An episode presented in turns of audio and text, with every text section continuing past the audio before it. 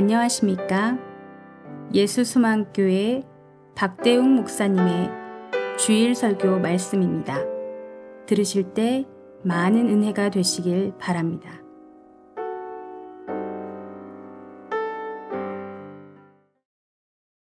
오늘 우리에게 주신 하나님의 말씀은 구약 성경 학계입니다. 2장 1절부터 9절까지의 말씀입니다. 학계 2장 1절부터 9절 제가 지금 봉독해 드리겠습니다. 일곱째 달 곧 그 달 21일에 여호와의 말씀이 선지자 학계에게 임하니라 이르시되 너는 스알디엘의 아들 유다 총독 스룹바벨과 여호사닥의 아들 대제사장 여호수아와 남은 백성에게 말하여 이르라 너희 가운데 남아 있는 자 중에서 이 성전의 이전 영광을 본 자가 누구냐? 이제 이것이 너희에게 어떻게 보이느냐? 이것이 너희 눈에 보잘 것 없지 아니하냐? 그러나 여호와가 이르노라 스룹바벨아 스스로 굳세게 할지어다. 여호사닥의 아들 대제사장 여호수아야 스스로 굳세게 할지어다. 여호와의 말이니라. 이 땅 모든 백성아 스스로 굳세게 하여 일할지어다. 내가 너희와 함께 하노라. 만군의 여호와의 말이니라. 너희가 애굽에서 나올 때 내가 너희와 언약한 말과 나의 영이 계속하여 너희 가운데에 머물러 있나니 너희는 두려워하지 말지어다. 만군의 여호와가 이같이 말하노라.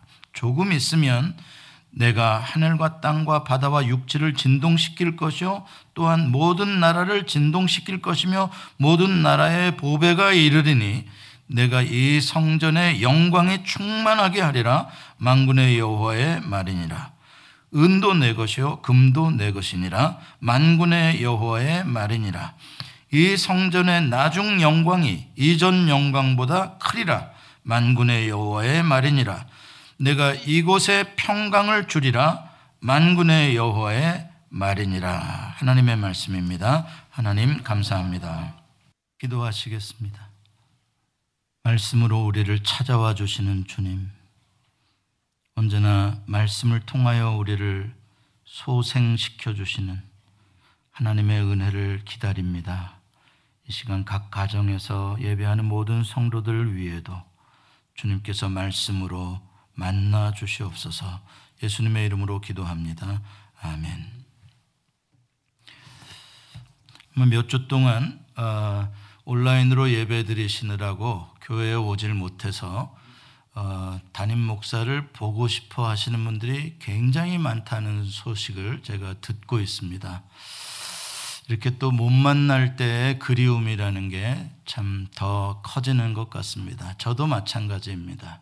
어, 성도님들 얼굴 한 분 한 분 떠올리면서 참 보고 싶습니다.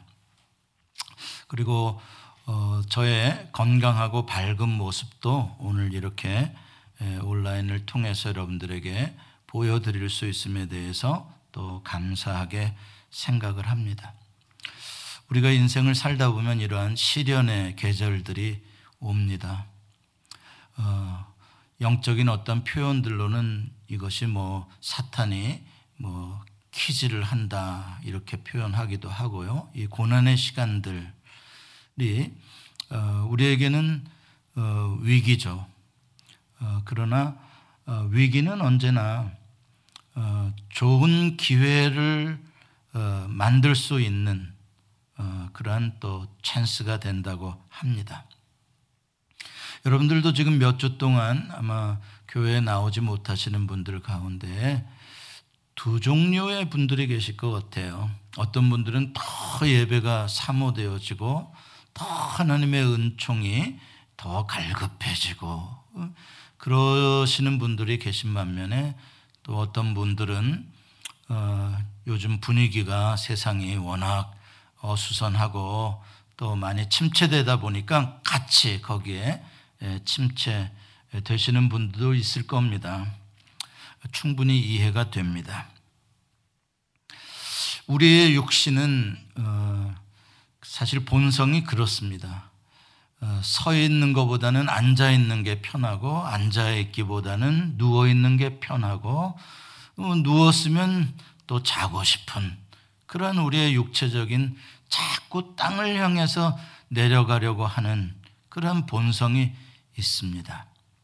땅의 것을 추구하고 또 물질적인 것을 더 많이 가져보려고 하는 그러한 어, 욕구가 계속 우리에게 있습니다. 그런 것들이 채워지지 않으면 불안하고 두렵고 하는 것이죠. 그래서 어, 예수님께서 요한복음 15장에 우리를 포도나무의 가지의 비유를 해주신 것 같아요. 포도나무의 가지의 특성을 보면 자꾸 땅바닥으로 내려가려고 그러고 그 땅바닥을 기어가려고 그러거든요.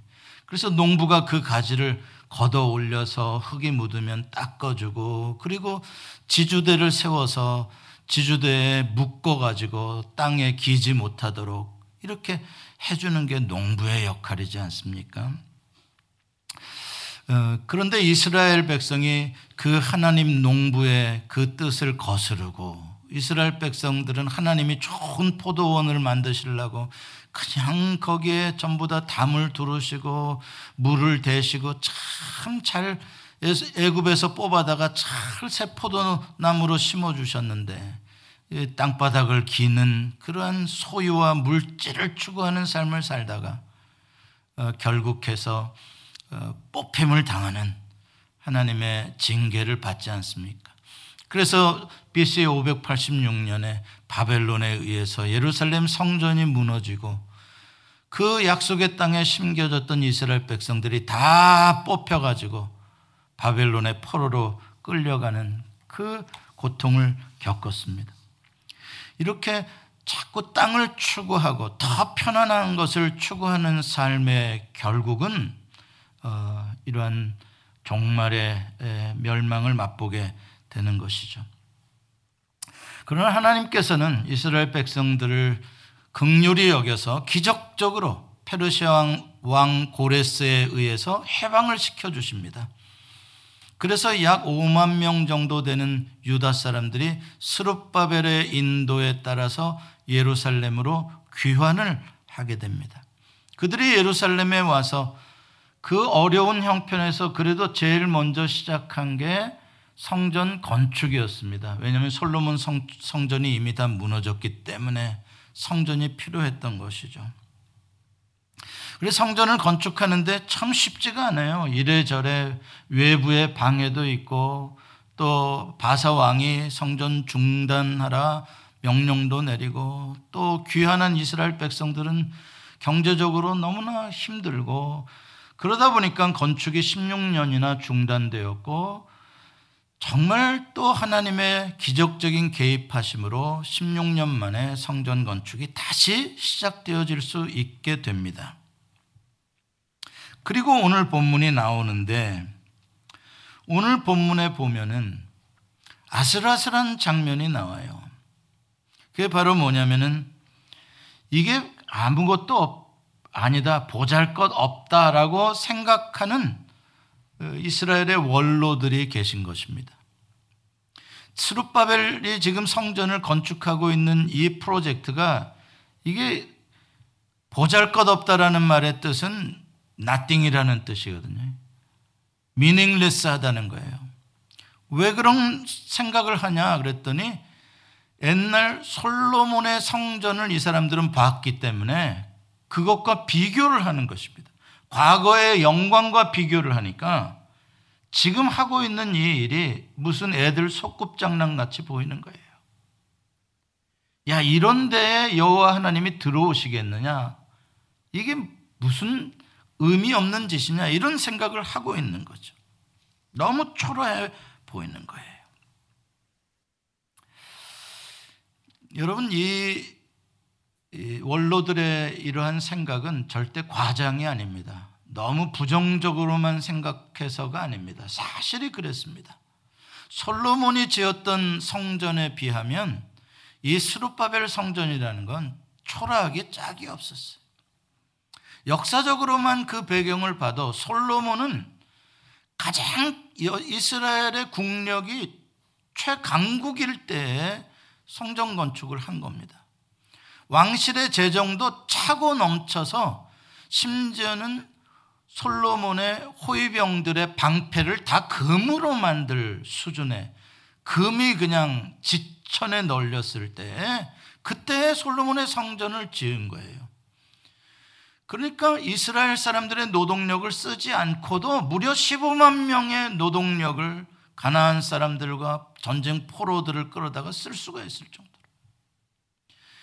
성전의 그 성소의 지성소의 그 안을 다 금으로 바를 만큼 어마어마한 재정을 쓸 수 있었던 그런 강성했던 때에 솔로몬의 성전을 지었던 거예요. 그러나 지금 수르바벨은 어떻습니까? 정반대입니다. 나라도 빼앗겼고요.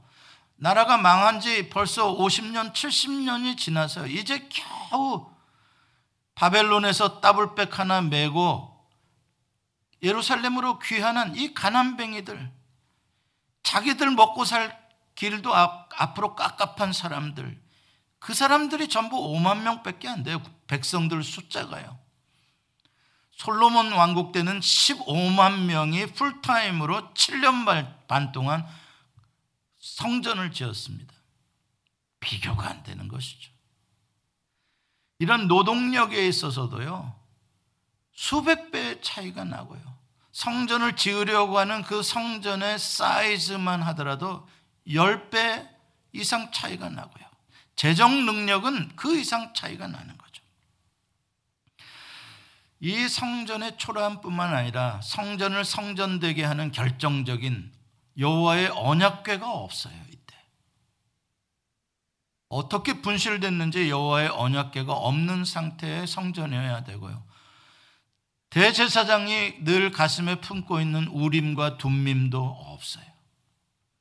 그러니까 성전을 성전되게 할 만한 성구가 없는 그냥 껍데기만 있는 것 같은 초라한 집인 거예요. 그러다 보니까 그 옛날 솔로몬 성전의 영광을 보았던 이, 이 사람들이 스룹바벨 성전을 지으면서 한심난 거죠. 이게, 이게 뭐 하는 것이냐. 이걸 굳이 이렇게 힘들어가면서 없는 돈에, 없는 노동력에 이걸 꼭 이렇게 져야 되겠냐. 이런 생각을 가질 수 있는 것입니다. 원로들이 이런 생각을 갖고 낙심하게 되니까 일하는 백성들도 낙심하기 쉽고요. 그러면 그 일을 추진해야 하는 수르바벨 총독이나 대제사장 여호수아도 힘이 빠지는 일입니다. 다 같이 힘을 모아도 세우기가 쉽지 않은 그러한 역사적으로 가장 가난하고 힘없을 때에 성전을 짓는 사역인데 마음까지도 이렇게 낙심을 하게 된다면 어떻게 이 성전을 세울 수가 있겠어요?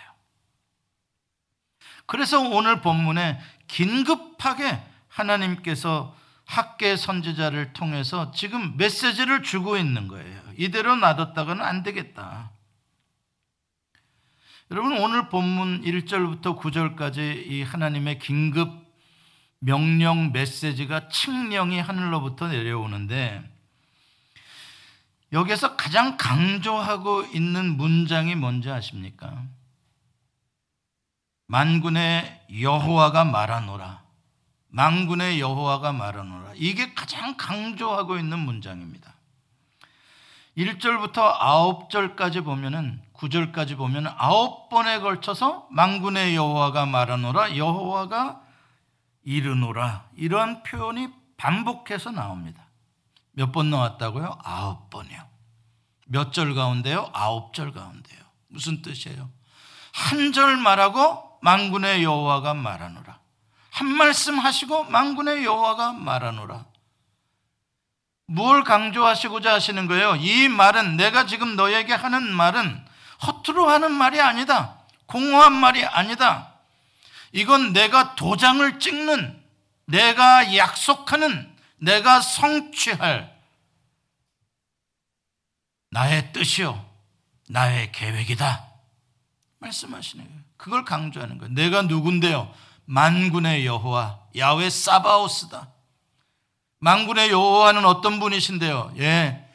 이분은 모든 만국을 통치하시는 통치자 주권자시요. 모든 군대를 다스리는 왕이시오 승리와 전능하신 하나님의 이름. 그게 야외 사바오스예요. 그래서 NIV 번역에는 올마이리라고 번역을 하고 있어요. 전능하신 하나님이다. 이렇게 번역을 하고 있어요. 그 야외 사바오스 고레스 왕의 칙령도 효과가 있을진데 하물며 만군의 여호와가 하시는 말씀 그것은 뭐라는 거예요? 가장 확실한 거라는 거예요. 그대로 된다는 것입니다.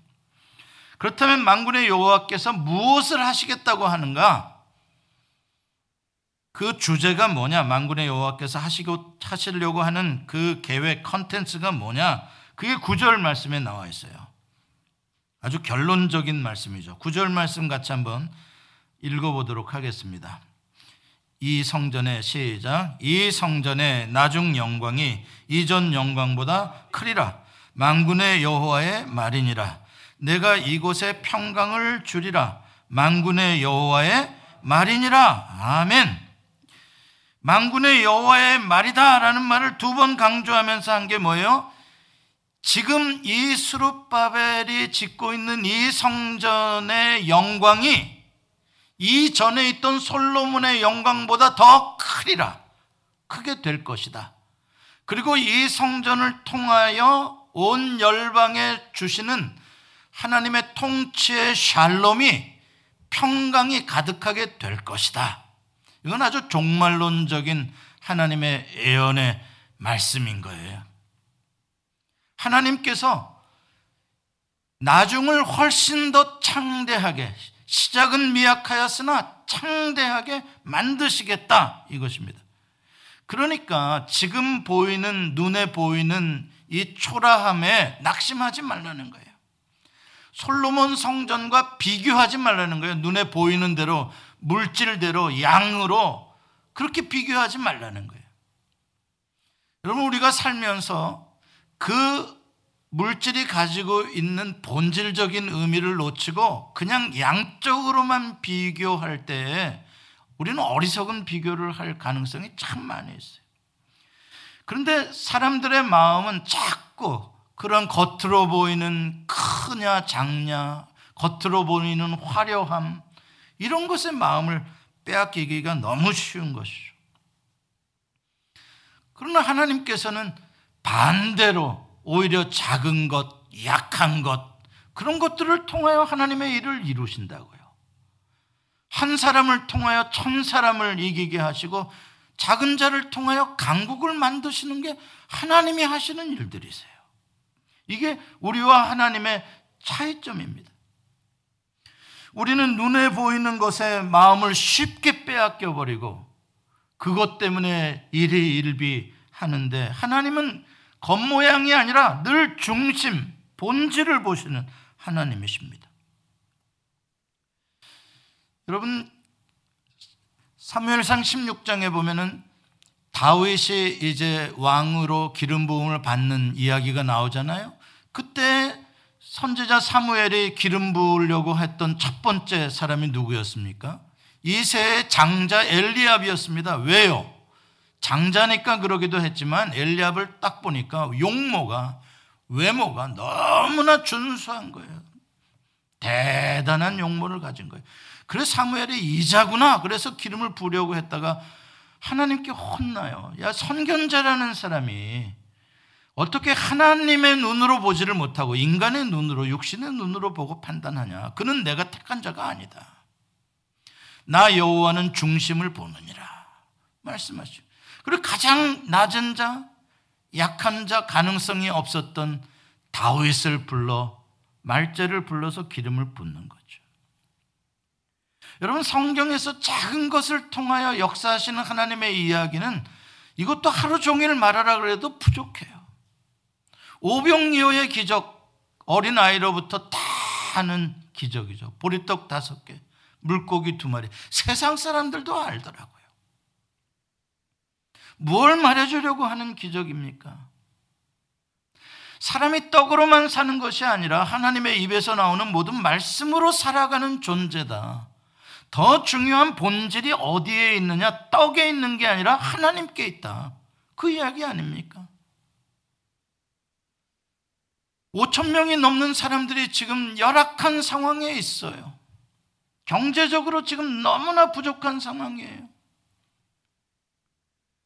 그런데 예수님께서는 이것을 누구 보고 해결하라 그러냐면 제자들 보고 해결해 주랍니다. 제자들도 답답한 노릇이죠. 우리 주머니에 돈이 없는데요, 주님. 그냥 저들 각자 해결하게 하소서. 주님이 아니다. 너희가 먹을 것을 주어라. 여러분, 세상이 불경기다 하고, 세상이 어렵다고 하고, 여러분 이럴 때, 어, 세상 각자 저들이 알아서 하게 하라. 주님의 뜻은 그게 아니에요. 이럴 때에 하나님의 사람들에게 주님이 말씀하시는 거예요. 너희가 저들에게 먹을 것을 주어라. 이럴 때에 우리의 리더십, 하나님의 영광을 드러낼 수 있는 기회가 우리에게 왔다는 거예요. 이게 믿음의 사람들이 볼 수 있는 이 세상을 향한 리더십, 빛과 소금의 사명인 거예요. 우리 다 같이 굶어 죽게 됐다. 이게 아니란 말이에요. 너희는 문제의 해결자가 되어라. 주님이 말씀하시는 거예요. 그러니 제자들이 너무나 힘들죠. 가진 건 없는데. 이 문제 해결자가 되라니. 우리가 어떻게. 그리고 겨우 찾아낸 게 보리떡 다섯 개, 물고기 두 마리 아닙니까? 그걸 가져가 가지고 주님께 한 말이 뭐라 그래요? 이게 우리가 찾았는데 이것으로 그것으로 이 많은 사람들에게 이것이 어떻게 되겠사옵나이까? 무슨 뜻입니까? 이걸로 뭘 하겠습니까? 의미가 없습니다. 보잘 것 없습니다. 미닝레스한 것입니다. 이건 nothing입니다. 없는 거나 똑같은 겁니다. 이 말입니다. 우리는 해결할 능력이 없습니다. 안 됩니다. 고로 우리는 같이 지금 배고플 수밖에 없으며 괴로울 수밖에 없습니다. 제자들의 이야기입니다. 그러나 예수님께서는 무엇을 말해줍니까? 이게 아무것도 아니라고? 이게 보잘 것 없는 거라고? 그래, 보자 한번. 그걸 내 손에 한번 가져와 봐라. 예수님이 받으셨어요. 그게 뭐라고? 그걸 가지고 하늘을 우러러 축사하신 다음에 떼어주셔요. 그게 뭐라고요? 여러분 예수님의 자세를 보십시오. 보리떡 다섯 개 니들은 보잘것 없다고 아무것도 아니라고 이까지 걸로 뭘 하냐고 아니요. 주님의 손에 들려줬더니 5천 명이 먹고 열두 광주리가 남는 아주 소중한 거였어요. 아주 중요한 거였어요. 바로 이게 주님이 우리에게 보시는 일들입니다. 어떤 사람들은 과거에 화려하게, 과거의 높은 자리에서, 과거에 폼나게 살다가, 뜻하지 않게 실패를 맛보고, 갑자기 삶이 너무나 힘들어지고, 막 빚을 지게 되고, 막 진짜 허드렛 일을 해야 간신히 먹고 살고, 막 이런 상황으로 추락을 하게 되면 못 견뎌 하는 사람들이 참 많아요. 이해가 돼요. 차라리 어렸을 적부터 처음부터 그냥 계속 가난했더라면 오히려 견디기가 쉬워요. 그런데 너무 좋은 것, 너무 편한 것, 너무 화려한 것을 맛보다가 그것을 상실하면 지금 내가 먹고 있는 이 음식이 이 햄버거 하나가 이까지 거 내가 옛날 같았으면 이거 먹지도 않았던 거 이까지 차 옛날 같으면 나 이런 거 거들떠도 안 봤던 거 전부 다 이런 거예요. 이까지 거예요. 그러니 그 삶에서 무슨 행복이 있겠으며 무슨 기쁨과 미래가 있겠냐고요. 연예인들도 잘 나가다가 인기 많이 얻다가 갑자기 무슨 구설수 나서 인기가 한순간에 싹 빠져버리면 막 극단적 선택을 해버리는 거예요. 못 견디는 거예요. 그 영광을 잃어버렸을 때. 이때가 우리의 삶에 있어서 정말 위기가 아닐 수가 없는 것입니다. 다 이해가 되죠. 이해 못하는 것은 아니에요. 그러나 우리가 이때를 잘해야 되는 거예요. 아무것도 아닌 것 같을 때, 없는 것처럼 보일 때, 미닝레스한 것 같을 때, 이때에 작은 것에 충성한 자를 하나님께서 착하고 충성된 종이라고 하시는 거예요, 이때. 그래서 개업 예배를 성대하게 개업 예배를 하는 것보다도 진짜 감동적인 예배는 폐업 예배를 드리며 하나님에게 무릎 꿇고 아무것도 없는 텅 빈 사무실에서 이제 이걸로 내 인생은 물질적인 인생은 끝났습니다 하면서 무릎 꿇으며 눈물 흘리며 하나님께 예배하는 사람 그 사람 성공하게 돼 있어요. 하나님 그걸 달아보시는 분이셔요. 하나님은 언제나 수렁에서 건져주셔서 반석에 서게 하시는 분이신 거예요. 우리가 그 원리를 알아야 합니다. 여러분, 우리가 눈에 보이는 것에 낙심하기 쉬운 것, 그건 사람의 간사한 마음이니까 다 이해할 수 있어요. 심지어는 애굽에서 나왔던 이스라엘 백성들도 광야에서 물 없고 먹을 것 없고 뭐 고기 못 먹고 그러니까 맨날 그들이 레퍼토리처럼 한 말이 뭔지 아세요? 애굽에 있을 때가 더 좋았다. 아 옛날이요. 우리 다시 애굽으로 돌아가자. 이딴 소리를 하고 있는 거예요. 물질적으로는 더 좋았을지도 모르죠. 아닌 게 아니라요. 그것도 뭐 잘 생각해 봐야 할 일이지만 왜냐하면 나일강이 흐르고 풍성한 곡식이 있고 뭐 환경적으로는 당연히 광야보다 낫지 않겠습니까? 그러면 이들은 뭐를 보지 못하는 거예요? 자기의 신분의 존귀함, 하나님 나라의 존귀함을 그 가치를 소중함을 모르는 거예요. 오직 눈에 보이는 환경만 소중하게 여기는 거죠. 거기에 있을 때는 뭐가 그렇게 좋았어요? 노예로 살아놓고서요. 그게 그렇게 좋아요? 지금은 자유인이잖아요. 지금은 만군의 여호와 하나님이 구름 기둥, 불 기둥으로 보호해 주시고 만나와 메추리를 먹여 주시고 농사 짓지 않아도 하나님이 반석에서 물을 내 주시잖아요.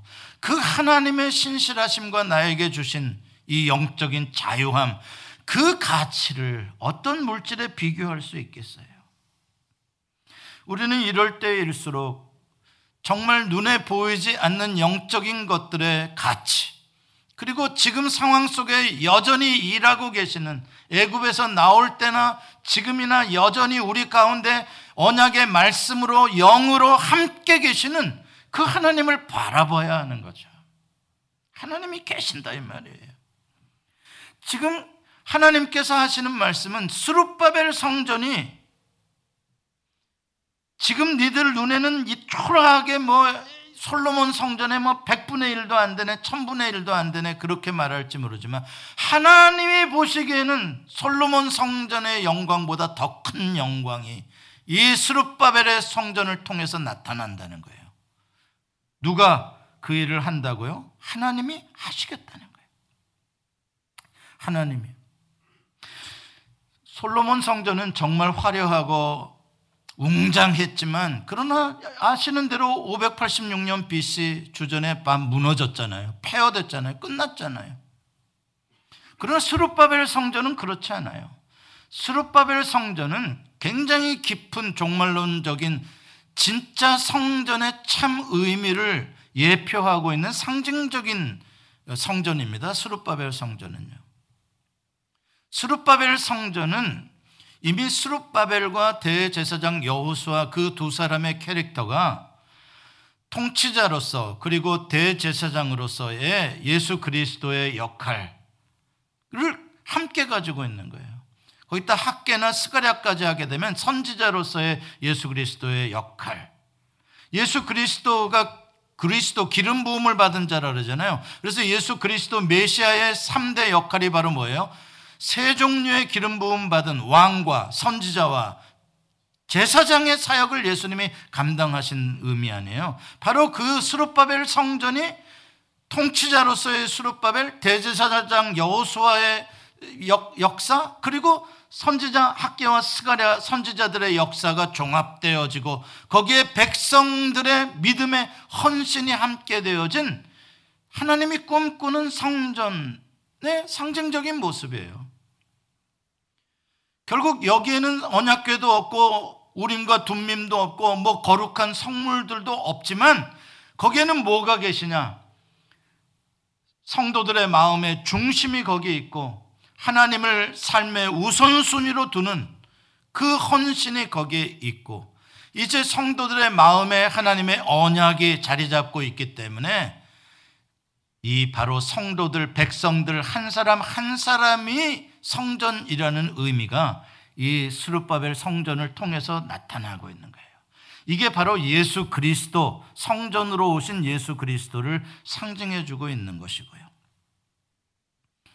그렇기 때문에 우리가 그 스룹바벨 성전이 가지고 있는 그 장차 놀라운 영광 앞으로 이것이 새 예루살렘으로 새 땅과 새 하늘 가운데 세워질 그 예표로서 하나님이 지으시는 성전 이라는 이 놀라운 가치를 발견하고 여호와가 그렇게 역사하실 테니까 그렇게 만드실 테니까 너희는 어떻게 하라? 스스로 굳세게 하라. 이까짓 거 뭐 하나 이러지 말아라. 오늘 본문 4절 말씀 우리 같이 한번 읽어보겠습니다. 스룹바베라 거기에 4절 말씀이 시작. 스룹바베라 스스로 굳세게 할지어다.